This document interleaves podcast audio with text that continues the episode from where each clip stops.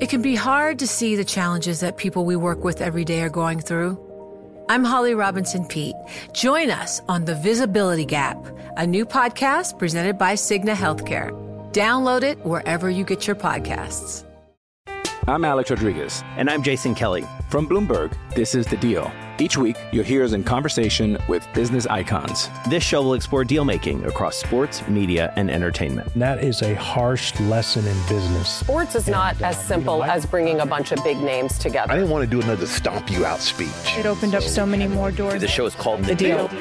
Listen to The Deal wherever you get your podcast. And watch on Bloomberg Originals, Bloomberg Television, or BTV Plus. Now, from our nation's capital, this is Bloomberg Sound On.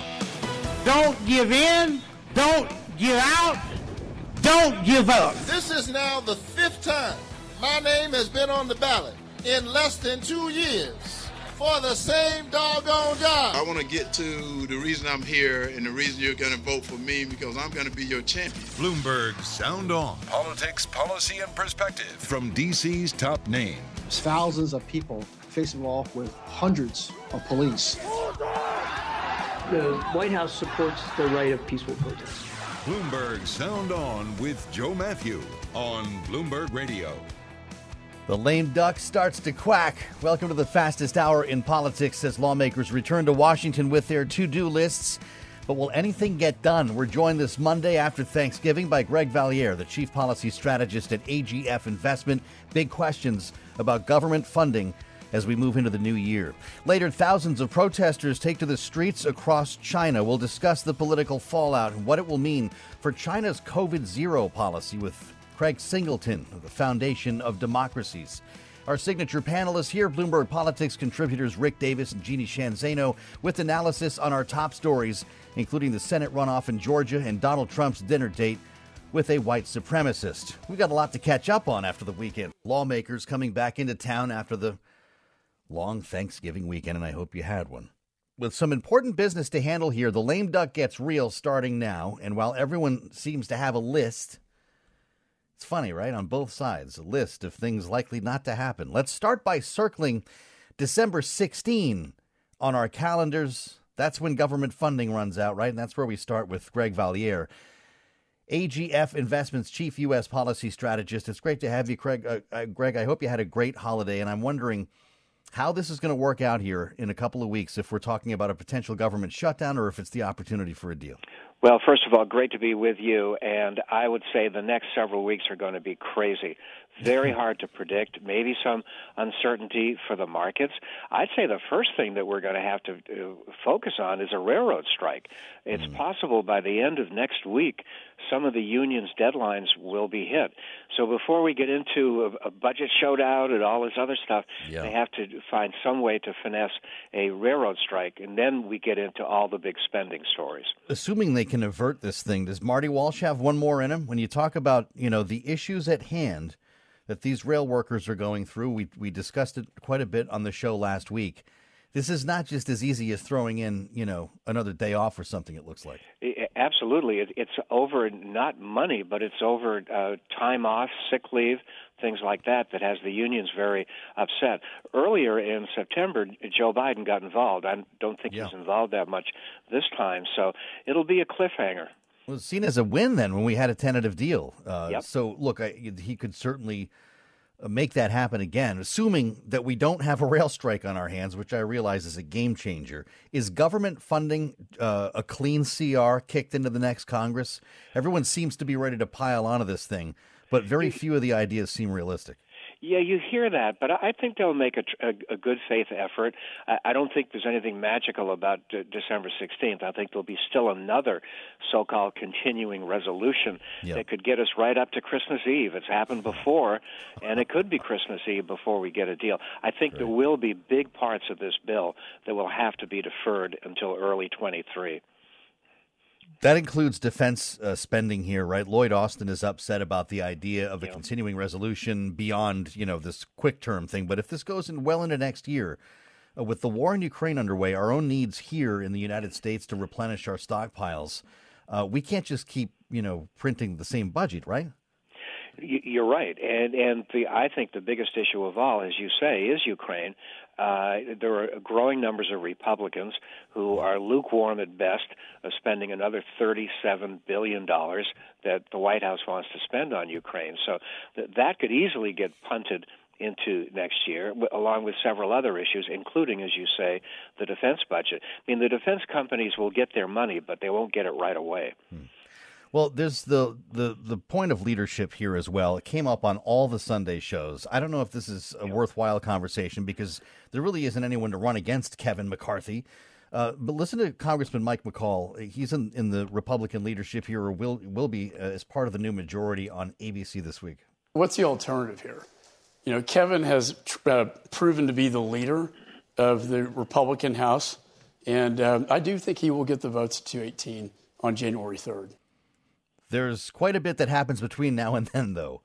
Uh, Greg yeah, Valliere, what does it look like? What kind of a deal does he need to cut with the Matt Gaetz, et ceteras of the world?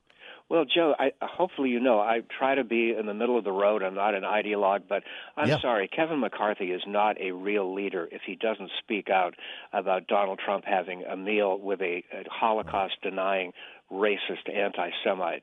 And if we can't see Kevin McCarthy stand up on that one, I think he loses a lot of credibility. Wow, how about that? Uh, this is the dinner with uh, Fuentes, right? Uh, Nick Mhm. Fuentes and Kanye. Yep. Donald Trump uh, claims, at least, he didn't know who Kanye had brought with him to dinner. You don't believe that? Well, it's either ignorance or just a total lack of any kind of oversight. I mean, the former president has to have his guests screened. Maybe he wasn't screened, but at the least, there has to be an apology. And whether it's McCarthy or Trump himself, there's been no expression of regret over what they did. Uh, it's been noted that a lot of Republican senators as well uh, have been pretty silent about the whole thing. Uh, you know, this came up on, on Meet the Press with Representative James Comer, which Yep. we'll have more about later. And what you know, what was his line? He doesn't have very good taste or very good judgment in dinner guests. You, Yep. you you might need to say a little more than that. Is your point? Absolutely. Let, let's see how strong a leader Kevin McCarthy really is. Well, so do you think he gets to 218, or do you think this will will determine that? I think by default he probably does because there's no there's no one else who would be a, a logical uh, House Speaker right now. But he's he's going to be on thin ice all through the the spring, and there are so many big issues as we talked about earlier. A real move against spending, uh, an attempt to maybe look at Social Security and trim that a little bit. I mean, there's some big big issues, and uh, I don't see anybody, frankly, who's going to take take the reins. Interesting. Uh, the idea of an assault weapons ban uh, was bandied about quite a bit on the Sunday morning talk shows, and it has been quite a bit lately because the president has been promising, saying, "Once I did it once before, I'm going to do it again in this new Congress. We're going to reinstate the assault weapons ban." But you know, when you're hearing from Senator Chris Murphy that there still are not 60 votes for such a thing, he talked about this uh, on CNN, I believe, and he actually had a lot to say about this particular issue, suggesting that states are not enforcing the laws that are already on the books. Here's what he said. I think we have to have a conversation about whether we can continue to fund uh, law enforcement in states where they are refusing to implement these gun laws. I'll talk to my colleagues about what our approach should be to this problem, but 60% of counties in this country are refusing to implement the nation's gun laws. We've got to do something about that. And he's suggesting uh, limiting or somehow uh, changing funding for these police departments that are not uh, enforcing laws on the books. Uh, Greg Valliere, coming off of the defund the police movement, the confusion that that led to in the case of many Democrats who actually didn't believe that, including the president, is is this the direction we're really going in here with an incoming Republican majority in the House? I'd say two things very quickly, Joe. Number one, it's unlikely we'll get anything, but Joe Biden's had a pretty good uh, stretch. The last uh, eight or nine months, he's gotten a lot done. So you can't totally uh, rule him out in getting something on this. You know, the other th- uh, thing I'd say is that this could In be in the lame duck, before you go on though, Greg, is that in the lame duck session? Perhaps I don't think he'll get it. I think it's it's too complicated to get right before Christmas. Yeah. But he, I think he's going to go after it uh, later in the winter. And, and the other point, Joe, I'd make is I think this is going to become more of a state and local issue. I think a lot of states will throw up their hands and say we're not going to get a federal bill, so we're going to move on our own. Uh, I mentioned Representative James Comer. He was asked about this on Meet the Press. and and was shown statistics uh, from Chuck Todd that debunks this claim that states that have stricter gun laws have more gun deaths. Uh, and his reaction was fascinating. Listen to James Comer. If you have more gun laws on the books as a state, you have fewer gun related crimes, uh, gun related deaths. That has been proven statistically.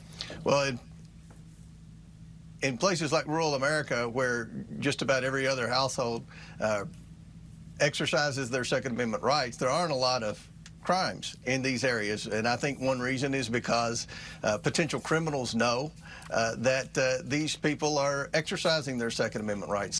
Suggesting that rural America is almost its own state, uh, Greg, and one that, you know, clearly the.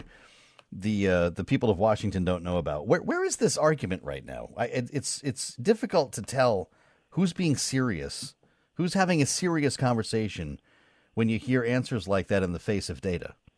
Yeah, I mean it, it's factually inaccurate uh, to to make the assertion that we just heard, mm-hmm. uh, but it's going to be awfully hard to get done. I mean, one of the things the Democrats are going to regret for decades, maybe, is the fact that they got stuck with a label of defund the police. I understand that Biden didn't believe in it, and a lot of Democrats didn't, but they can't shake the label, and because of that, it's going to be really hard to get a bill done. So when we step back and look at this time period you see uh, likely a CR moving us into next year. Maybe there's a hiccup around Christmas Eve. You see Kevin McCarthy uh, most likely being elected to be the next speaker. Mm-hmm. And then what happens the next two years, Greg Valliere? Nothing? Probably nothing. I'm in a minority that says the Georgia race is really important because if Herschel Walker loses, and it looks like he is going to lose, that that sort of neutralizes Joe Manchin, if that makes any sense at all. Mm, yep. Because the Democrats won't have a, an absolute tie; they'll have a majority of one, and that could make a difference. We'll see how Kyrsten Sinema feels about that, right? Yeah, exactly. There, there were a couple of turns, though. One senator would have made the difference. Two would have made all of the difference, and we'd be talking about this Build Back Better law right now, wouldn't we? Well, that's right, absolutely. But I think I think Manchin is going to get checkmated here, and he's going to face a really tough reelection fight in West Virginia. It? Fascinating, uh, Greg. It's great to talk to you, and and come back soon, Greg Valliere of AGF Investments. To get us started here, the view from the chief U.S. policy strategist at AGF, which means we need to bring the panel in next. We'll do that with Rick Davis and Jeannie Sheehan Zaino, both coming off the long Thanksgiving weekend, and a lot to talk about here, not just Congress coming together for the lame duck session, but also, as Greg said, that race in Georgia. We're going to zero in with a lot more said, a lot more time and money spent on the campaign trail over the weekend. Senator Raphael Warnock and Herschel Walker will do that next with Rick and Jeannie on the fastest hour in politics. I'm Joe Matthew. This is Bloomberg. The countdown has begun. This May, a thousand global leaders will gather in Doha for the Qatar Economic Forum powered by Bloomberg, held in conjunction with our official partners, the Qatar Ministry of Commerce and Industry and Media City Qatar, and premier sponsor QNB. Join heads of state, influential ministers, and leading CEOs to make new connections and gain unique insights. Learn more at QatarEconomicForum.com. You're listening to Bloomberg Sound On with Joe Matthew on Bloomberg Radio. Fascinating numbers to see early voting from over the weekend in Georgia, and it's always interesting to look back and get a sense of where things were in the last runoff because, you know, we've done this a couple of times already here. Uh, there actually was a legal fight over whether they'd be allowed to do early voting on Saturday. Well, 70,000 Georgians turned out to vote Saturday. Uh, they came out in force again on Sunday. Another 86,000, nearly 87,000 people voted.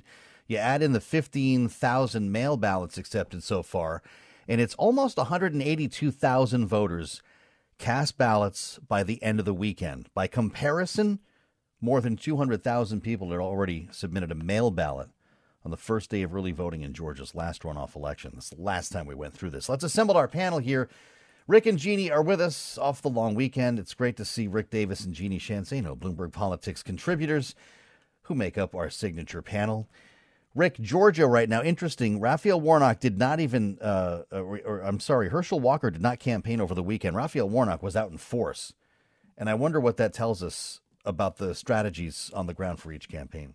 Yeah, my guess is that uh, Herschel Walker is trying to figure out how to campaign for the next couple weeks. Um, you know, he's had a lot of, uh, I would say, self-inflicted wounds uh, over the last month, and uh, since the uh, since the election was over, and, and so I'm I sus- my suspicion is that he's sort of hunkered down trying to figure out like how is he going to sprint to the finish, and Mm-hmm. and and kudos to Warnock for getting out ahead of him and using a, a good weekend. Um, you know, where some people would think, ah, you know, campaigning on Thanksgiving weekend is uh, inappropriate, but the reality is people are voting, as you pointed out, and in Yeah. large numbers. Right. And so why not be out there among them, you know, stoking it up? What do you think about this, uh, Jeannie? Uh, the the incumbent is working harder on the campaign trail, it seems, right now uh, than his challenger.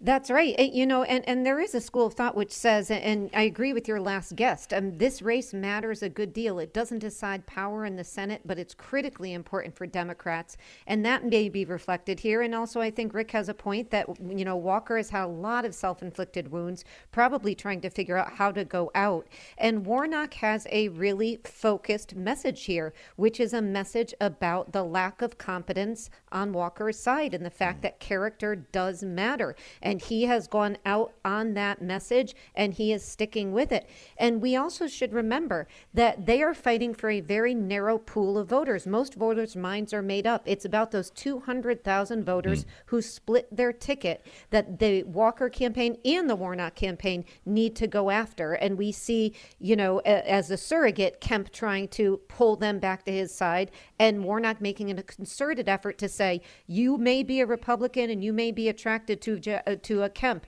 but you certainly can't believe that Walker is fit to serve in this office. I know you liked uh, Raphael Warnock's focus group ad uh, that came out over the weekend. It certainly was shared quite a bit on social media. Whether this is, I'm assuming it's a real focus group, but they, you know, you got people here sitting. You see them one by one sitting with headphones on. Uh, and reacting to the things they're hearing. If you listen to this broadcast every day, you heard everything from Herschel Walker that ended up in this ad. Uh, you know, beginning with the vampires and the werewolves and all that. Listen. What the hell is he talking about? Is he serious? Is he for real? But I'm gonna tell you something that I found out. A werewolf can kill a vampire. Did you know that? What is he talking I never about? knew that, so I didn't want to be a vampire anymore. I want to be a werewolf. Oh my gosh. He's talking about vampires and werewolves right now. Y'all, y'all serious about this, right? Okay, so look, we could have kept on going. It's like three minutes long. A lot of material there, Rick. Uh, if this stuff isn't already making up people's minds, though, is this is this just for fun? Is it a fun campaign stunt, or does this get to the two hundred thousand people that Jeannie mentioned? Well, uh, yeah, certainly that's a target group. Uh, these are, uh, you know, Governor Kemp voters who did not vote for uh, Herschel Walker, um, and and and likely didn't vote for Warnock either. So yeah, they they would be in play probably for Republicans only. So can you get them out? And where can you convince them to, to vote for Herschel Walker is the attempt. But look, as I said, you know, these are the kinds of things that were tested in that ad. Tested, I use that in quotation marks. Yeah. Um, you know, were were pretty bad faux pas, right? I mean, like, and and and what's really interesting is they're faux pas to all of us.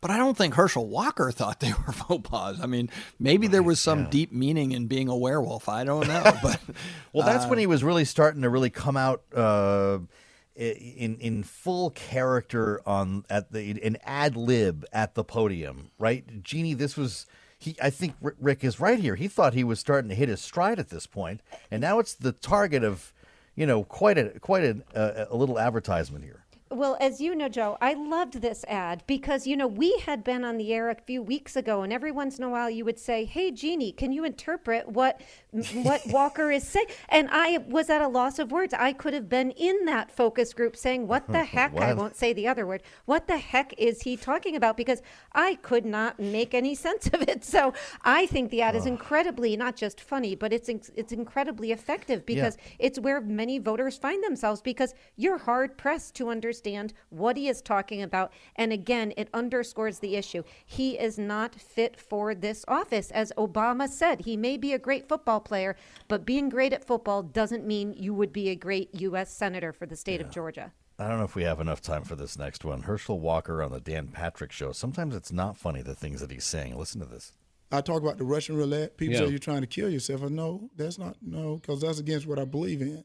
I said what it was is if you came to my house and said you want to challenge me at something, and you know everybody, everybody always want to challenge me. Everybody want to challenge me. It's like why? And I, say okay, then if you want to challenge me, you're tough enough. Let me see you pull this here, pull this trigger here, put a bullet in and spin it. People go, you're crazy. I would take it and put it to my head and snap it. People, you're trying to kill yourself. No, and I don't know whether I'm just blessed, and and but I am. I've been blessed. And it's just hanging out there as we head for the election. This is Bloomberg. A rare display of public anger over COVID zero. People taking to the streets, thousands in cities across China in recent days to demonstrate against the strict lockdowns, the mass testing, clashing with police in some cases, some calling for President Xi to step down. And while some have been arrested, authorities uh, have not yet responded with, you know, any sort of widespread violent crackdown. People think Tiananmen when this stuff starts, of course, in China. And boy, they were careful today at the White House. Great story about it uh, on the terminal. China protests draw cautious U.S. response following Bali meeting. Remember, Joe Biden was just with President Xi. We felt like things were going well. But it's one of the most frequently asked questions today uh, in the news briefing at the White House. John Kirby was there, and so that's why you know that frequently brings up national security issues. Uh, the spokesman for the National Security Council at the White House. Here's how he responded. Our message to peaceful protesters around the world uh, is the same and, and consistent. People should be allowed uh, uh, the, the the right to assemble and to peacefully protest policies or laws or dictates that uh, that they take issue with. Does the White House support uh, their, their efforts to sort of regain you know, personal freedoms in light of these lockdowns? The White House supports the right of peaceful protest. That's all I would say. And they they came back around a lot of times. So where's this going? We wanted to speak with Craig Singleton about it, senior China fellow at the Foundation for the Defense of Democracies. Are we still talking about this in a couple of weeks, Craig? What does President Xi do now? Yeah, thanks for having me. I mean, the scale and the intensity of these protests, I would say, are, are simply too great to ignore. I suspect what we're going to see is a mix of sort of announcements aimed at mollifying some of the protesters' demands about zero COVID. This morning, for example, People's Daily, the CCP's official newspaper, ran a front page story about the need to make COVID controls more targeted and effective. But at the same time, right, Chinese security services will be keen to clamp down on future protests. Uh, we have seen some fences erected, erected around sites of some of this weekend's protests and demonstrations.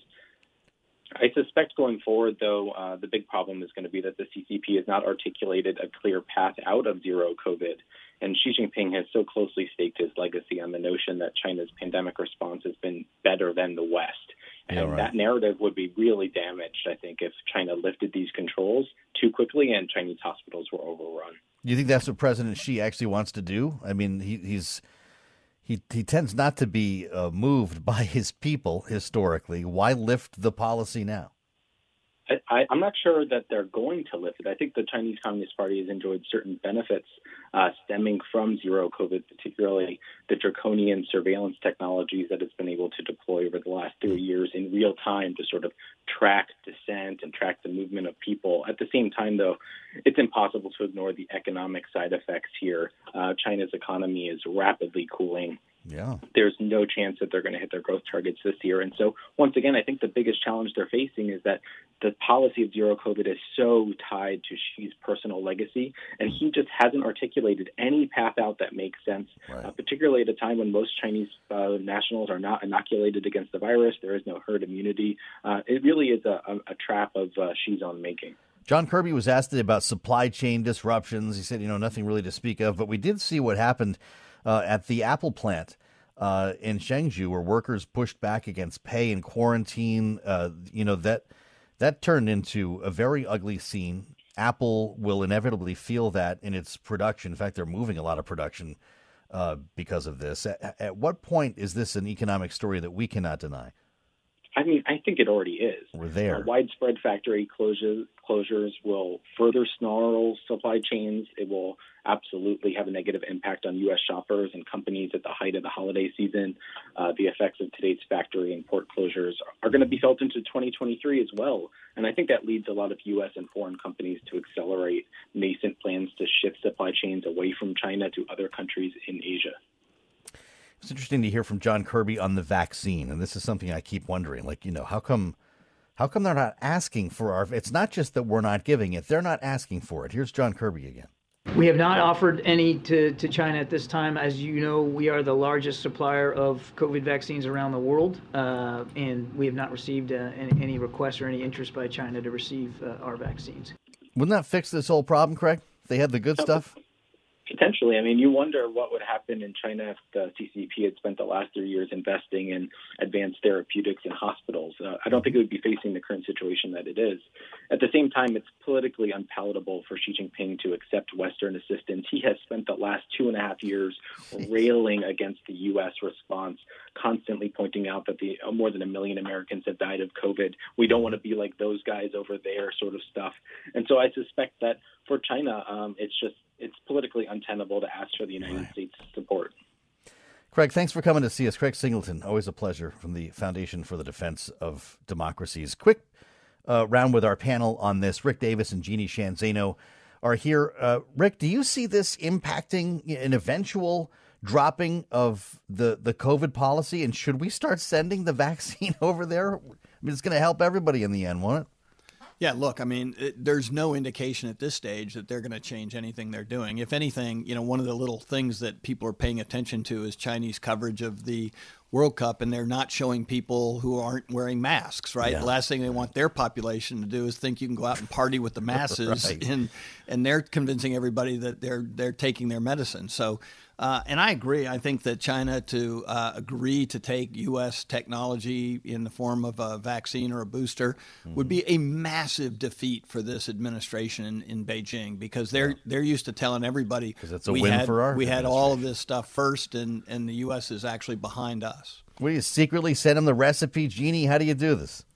Well, you know, it, it's just devastating, and, and there's no way for us to do anything. The vaccine is available. They will not ask for it, apparently. And let's remember what started this an apartment fire, 10 people dead, locked into their apartments because of this mm-hmm. COVID zero policy. And we've seen this in authoritarian regimes beyond China. We're seeing it in Iran, we've seen it in Russia, where post the pandemic, or in the end of the pandemic for many of us, we are seeing populations emboldened to respond to what they see as enormous enormous exertions of state power in the wake of the pandemic. We've seen it here to a certain extent, obviously, a democratic state, but in these authoritarian states, we are seeing it.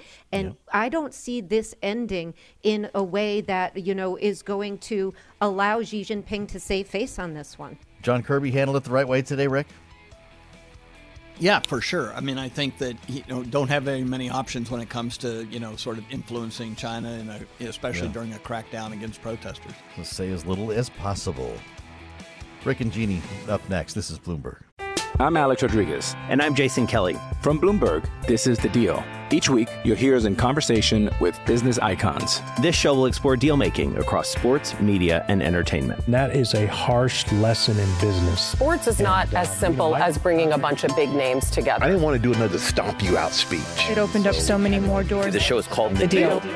Listen to The Deal wherever you get your podcast. And watch on Bloomberg Originals, Bloomberg Television, or BTV Plus. You're listening to Bloomberg Sound On with Joe Matthew on Bloomberg Radio. So it's looking like the 11th Circuit Court of Appeals is going to be the center of some important action here and, and may well shut down Donald Trump's special master as the three judges on the panel express skepticism that Judge Aileen Cannon had jurisdiction to take action before an indictment, take action by applying this special master to the process, uh, which means potentially an indictment comes anytime. Let's reassemble the panel. Rick Davis and Jeannie Sheehan Zaino are here. Is that how you see this happening, Rick? For sure. Uh, uh, Jack Smith already has uh, some momentum. Uh, people wondered whether he was going to take some time to get started, and he didn't even take Thanksgiving off. So this is the sure. new special counsel. The new special counsel and uh, and and and the person in charge of these prosecutions from the Department of Justice point of view.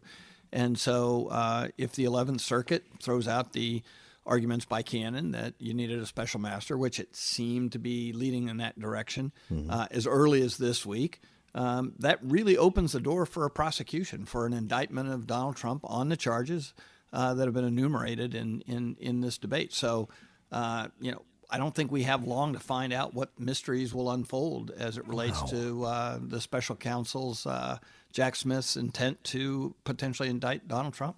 How does that impact uh, this campaign for the White House that he has formally launched, Jeannie, if at all?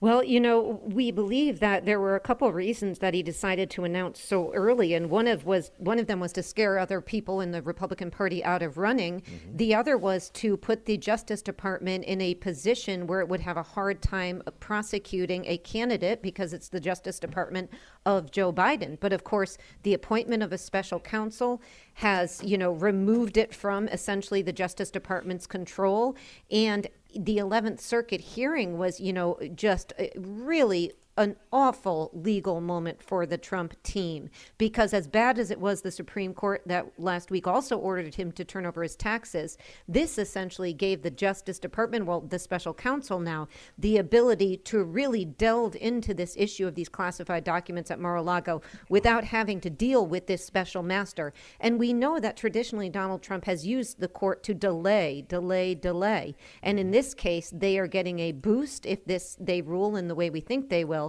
they are going to get a boost in terms of being able to delve into those documents and what happened there without having to deal with a special master. And so that'll help move this along much more quickly than we thought. And potentially we could see a decision to indict, you know, in early 2023 if they decide to do that. Well, this is a big deal and one that all of our listeners uh, should keep an eye on here as we discuss a few remaining topics here on Sound On because it's it, that's not what everybody was talking about with Donald Trump over the weekend. It's it's of course probably the most important development. But after that dinner at Mar-a-Lago, that's what we're hearing about here, right? Kanye West shows up at Mar-a-Lago with this guy, Nick Fuentes. This country wouldn't exist without white people. There you go. Yeah. And white people are done being bullied. Oh, God. As an expert on bullies, I take issue with that. So I'm supposed to call him a white supremacist, a Holocaust denier. What's the deal? Nick Fuentes uh, now has has broken bread with Donald Trump, thanks to Ye. That would be Kanye, who discussed uh, the uh, the dinner, whatever, on video after it was done. Yeah. So Trump is really impressed with Nick Fuentes. And Nick Fuentes, unlike so many of the lawyers and so many people that he was left with on his 2020 campaign, he's actually a loyalist. When he didn't know what the lawyers is, you'll still have your lawyer list. Okay, and there's your loyalist, uh, Nick Fuentes. I guess he's got because everyone's got their own TV network. It's he, he he's with the America First Foundation, and uh, he was on uh, online talking about this at the full at the anchor desk and the suit and everything. And he just he clearly had a great time. Here he is. The president, I, I don't think he does know who I am. Uh, or, or rather, he didn't know that I was me. Let me put it that way. I don't think he knew that I was me at the dinner. Let's put it that way. I don't know if I'm going to say he didn't know me, but I, I'm not sure about that. Boy, but certainly got a- he didn't know that I was me. Yeah. But he's got a wink and a smile. Donald Trump writes on Truth Social, because, and I know this because Jeannie told me, that he dined with Ye, and the rapper, quote, unexpectedly showed up with three of his friends whom I knew nothing about, unquote. He can't believe people are blown away by this one, Jeannie, I'm guessing, because he's been posting ever since. He has been posting, and I spent my Thanksgiving, Joe Matthew, for you tracking me. what was going on. Yep, he, he called uh, Ye a seriously troubled man whose business was decimated and said he showed up with three people he didn't know. But of course, we know that that's not the case. We know one of them ran his campaign in Florida, and she certainly knew Donald Trump. He certainly knew her. And you're hard pressed to imagine Donald Trump didn't know Fuentes because everybody else in the Republican leadership does, including, of course, Marjorie Taylor Greene and Paul Gosar, amongst others, who spoke at his group. And so, even if you believed he didn't know him, for him not to come out and, as his former U.S. ambassador said, to condemn them and to throw these bums out is deplorable and vile and human scum and all the words that have been used describe them. And if people look up what Nick Fuentes has had to say, in addition to Ye, the anti Semitism is disgusting and should be condemned. And we've seen Republicans, Asa Hutchinson, the most recent, do that. But it has been slow and it's been a slow drip so far. We heard Greg Valliere weigh in on this earlier in the hour here, Rick. I know you're not surprised probably by a story like this, but does Kevin McCarthy need to condemn this before he can hold the gavel? Well, I, I think Kevin McCarthy can't condemn it if he wants to hold the gavel. Uh-huh. That's really the pinch he's in because, you know, he needs these support of people like Marjorie Taylor Greene and Paul Gosar, who attended white nationalist conferences with Nick Fuentes. I mean, you know, they're on his side, and and so he's he he's basically in the position where he doesn't have a vote to spare and and he's just going to stay silent because that's the bargain with the devil, and the devil in this case is Donald Trump. And just to reiterate it, it's not about Nick Fuentes. I mean, Donald Trump is talking about meeting with his friend Kanye West, Ye, who, by the way, has just shown us the stripes that he has, and that's as an anti-Semite. And the rest of the entertainment world and the business world have ostracized him, and- but not Donald Trump. Well, look, and that's that's important here. Uh, Nick Fuentes is so outrageous and so offensive, Jeannie, that people forget, in some cases at least, that Kanye was just fired by Adidas and a couple of other companies. Right? He, that wasn't the only one for being uh, a full-throated anti-Semite. That's right. And let's not forget, Donald, Donald Trump himself has recently spewed anti Semitic remarks. So, you know, this is what Donald Trump has trafficked in, and it has been Donald Trump's approach all along. If people like me, if they'll vote for me, if they support me, then I'm all in for them. I don't care who or what they are. And that's the case here. You know, the, the, the best part of this dinner, apparently, in my mind at least, was when Kanye West decided to, to ask Donald Trump if he wanted to serve as his vice president. and that apparently threw Donald Trump into Right. a rage and then he attacked his his uh, ex-wife so you know you know it, that that was that was the most absurd but the best part of the whole dinner by reports I can't tell if they're even friends or not. I guess this is just you're you're in this sort of fringe circle and you want publicity, so you show up at Mar-a-Lago, Rick. Uh, but but that means anybody can get into Mar-a-Lago now, hang out with the former president, current candidate. Well, I I think after Nick Fuentes had dinner with him, it shows anybody can go Yeah. to Mar-a-Lago and have dinner with Donald Trump. It's incredible. Uh, you know, we'll see if I guess the Oval Office works like that. There, there. Uh, of course, he's he's been there. there. There's a big conversation as well about what's happening at the RNC right now. This is all part of the the stuff that follows uh, a difficult midterm election cycle. Ronna McDaniel, the chair, is now being officially challenged by none other than the My Pillow guy. Here he is. I am 100% running for the RNC chairman against Ronna McDaniel. 100%. I'm all in, Steve. And uh, one of the things that uh, one of the big donors said to me, he said, Mike, he said, everybody wants you to be head of the RNC. Some of them just don't know it yet. That happens to the best of us. He's talking to Steve Bannon, I believe. There, uh, look, I, I'm, I'm assuming that you guys don't think uh, Mike Lindell, the My Pillow guy, is going to be the next chair of the RNC. But it's not just him. Listen to uh, to Kristi Noem from over the weekend talking about this issue on Fox. We need to win. I mean, that's just the fact. Our, our kids' future depends on it. So, uh, you know, we really all have a responsibility to message what Republican policies bring to this country. And I don't know uh, a party that can continue to lose like we have and keep their jobs. The governor of South Dakota uh, sometimes talked about a potential running mate. Donald Trump, certainly a, you know, a, a loyal Trumper. Uh, Rick, what's happening at, at your old RNC? Well, uh, we used to have people who actually experienced electoral victories either in their own races or working for other people who could then replicate some of that successful uh, formulation uh, for the rest of the party. Now we have people who have never really run for anything. Uh, who are just sycophants for Donald Trump, who think that the Treasury Department at the Republican National Committee is Trump's slush fund, and and Wow. that's why they're running to be uh, RNC chair, not to win elections, but to make sure Donald Trump's lawyers get fed. So I, I, I, scratch my head all the time because we keep losing. We lost in 20, we lost in 21, we lost in 22. I mean, like, Is where Ronna are we McDaniel gonna out? cut the line and say, you know, we need people who actually know how to, you know, actually how to run an election. Yeah. Is Ronna McDaniel out? Well, if Ronna McDaniel's out, Mike Lindell is in. I mean, like, what we need are some candidates who actually know what they're doing. Wow. And Jeannie's just sitting over there smiling, aren't you? I, I am waiting for my free pillows and free slippers from the Pillow Man. Well done. Uh, Jeannie, Rick, I missed you on the long weekend. Boy, we covered a lot of ground. We could keep going here. This is the fastest hour in politics. Somehow we move on. I'll meet you back here tomorrow. This is Bloomberg. From Silicon Valley to Wall Street, the promise and perils of artificial intelligence are playing out on the world stage. But what will the next phase of AI adoption look like? Which companies, from big tech to startups, will dominate? And where do the risks and unintended consequences lie? I'm Emily Chang. Join me at Bloomberg Tech in San Francisco, May 9th, to answer many of the industry's burning questions, alongside Snap's Evan Spiegel, Xbox President Sarah Bond, OpenAI's Brad Lightcap, top researcher Dr. Fei Fei Li of Stanford, and many more. More details and just a few tickets left at bloomberg.com slash techsf.